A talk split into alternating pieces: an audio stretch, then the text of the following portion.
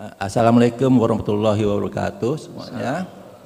Uh, saya uh, pertanyaan saya adalah saat sekarang ini kita di banyak diisukan dengan Islam Nusantara, di mana di, diisukan bahwa kita banyak mengikuti uh, ada istiadat orang Arab seperti jenggot, gamis.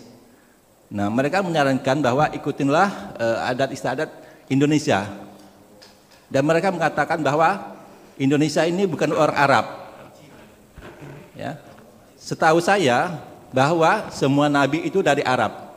Bahwa Indonesia itu adalah keturunan Arab dari dulu-dulunya. Dan saya pernah baca satu buku bahwa kita ini adalah keturunan Nabi Nabi Nuh yang mempunyai tiga anak. Nah, yang pertanyaan saya, bagaimana kita menyikapan ini, Pak Ustadz? Itu iya. saja, terima kasih. Sebenarnya bahasa mereka itu bahasanya baik, Pak menjaga kearifan lokal, bukan Pak Arif ya, menjaga kearifan lokal. Kalau kita kembalikan menjaga kearifan lokal, kita tarik pada zaman Rasulullah itu apa sih? Menjaga adat istiadat, taklid buta mereka kepada para pembesar. Itu sebenarnya sama, cuma bahasanya dibuat versi kekinian, menjaga kearifan lokal. Bukankah dulu orang-orang musyrik ketika menolak Nabi juga karena Nabi itu merusak adat istiadatnya orang-orang Arab? Makanya mereka itu kalau menolak dakwahnya Rasul selalu dengan kata-kata sakral. Apakah kamu akan meninggalkan ajaran nenek moyang?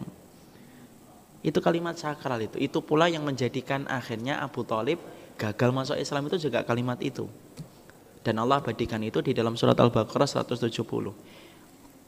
Wa idza qila lahum ittabi'u ma anzalallah qalu bal nattabi'u ma alfaina alaihi abana walau kana abahum la yaqiluna syai'a wa la yahtadun.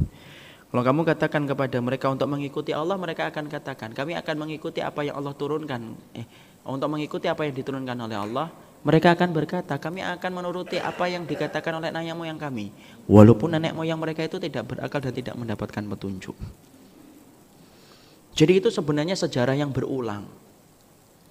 Untuk kemudian mendiskreditkan kembali apa yang dibawa oleh Rasulullah. Dan Rasulullah tidak pernah mengatakan ini untuk orang Arab Islam ini. Dan Rasulullah tidak pernah mengatakan sunnah ini hanya untuk orang-orang Quraisy musyrikun, untuk orang-orang Quraisy saja Arab. Tidak. Nabi diutus menjadi rahmatan lil alamin.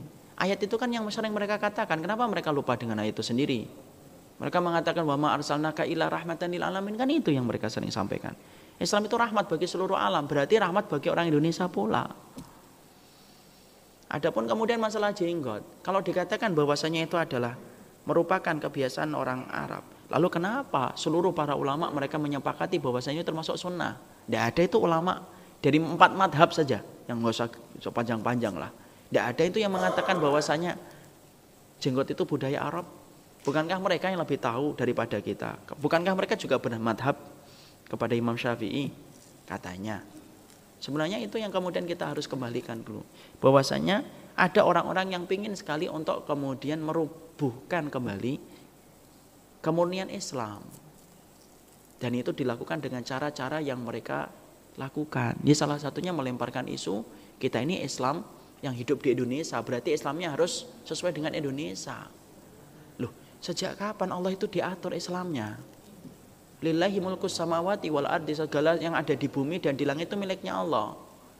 Jadi kan dibedakan sekarang, kamu itu bukan orang Indonesia yang Islam, tapi orang Islam yang di Indonesia. Itu beda. Kenapa? Kalau kamu orang Islam yang di Indonesia berarti menyesuaikan Indonesia. Loh sejak kapan kita itu menguasai Indonesia? Bukankah yang menguasai Indonesia itu Allah? Dan orang yang semacam itu akhirnya nanti bingung. Nanti kalau dia mau buka, jangan pakai kurma. Kurma itu tradisi Arab, suruh pakai jengkol.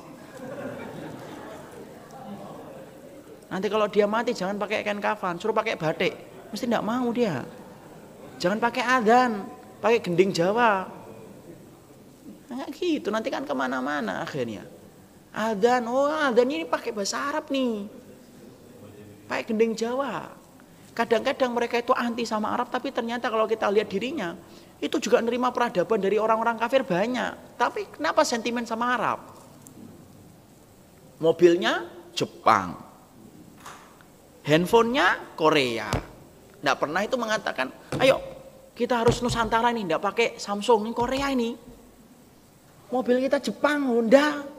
Ayo kita tinggalkan. Kenapa sensitif sama kemudian Arab tapi tidak sensitif sama Jepang, Honda, Eropa? Padahal sama-sama negara lain. Itu karena mereka itu bencinya sama Islam sebenarnya. Makanya kan tarik kan orang kayak gitu tuh kalau mengatakan eh, kita itu dijajah sama Arab, suruh bercermin Pak dia. Datangan cermin tuh lihat dirimu tuh. Bajumu dari apa itu? Jammu dari mana? Jamnya Swiss. Ya kan gitu. Berarti kemudian dia itu hanya sentimen sama Islam, bukan sentimen sama Arab.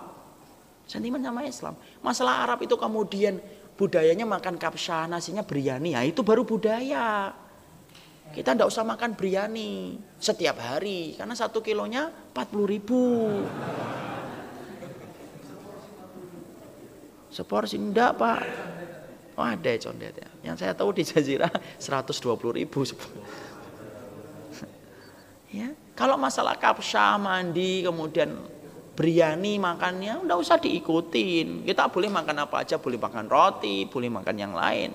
Boleh nasi kita sendiri, nasi rojo lele.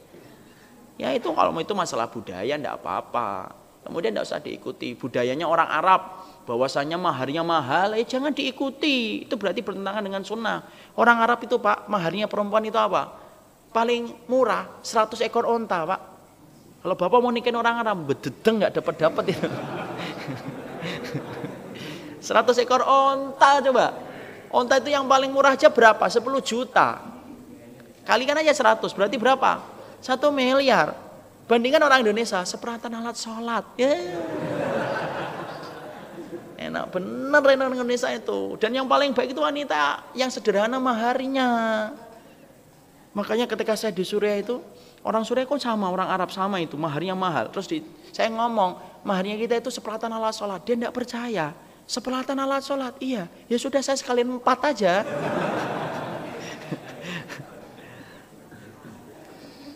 makanya saya pernah ada yang tanya ibu-ibu Ustaz saya sudah tidak kuat saya pengen khuluk saya sudah kasih nasihat tapi tidak nggak kuat Pokoknya saya pengen khulu Ustaz dan tidak kuat. Ya sudah. Syaratnya apa saya khulu Ustaz? Kembalikan ibu maharnya. Maharnya apa dulu? Sepelatan alat sholat. Ya sudah kembalikan. Sudah rusak. ya udah ibu belikan, kembalikan kepada suaminya. Karena syaratnya khulu itu mengembalikan mahar. Kalau kemudian kayak gitu, tidak sesuai dengan kita, ya jangan diikuti. Karena itu bukan datang dari Islam, itu datang dari kebiasaan mereka yang salah. Ada orang Arab yang kasar atau tidak? Banyak. Tidak usah diikuti. Kasar-kasar kalau ngomong itu.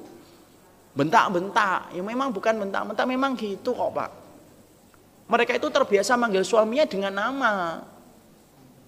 Itu wajar. Tidak ada yang namanya Mas Umar, Kakanda. Tidak ada orang Arab.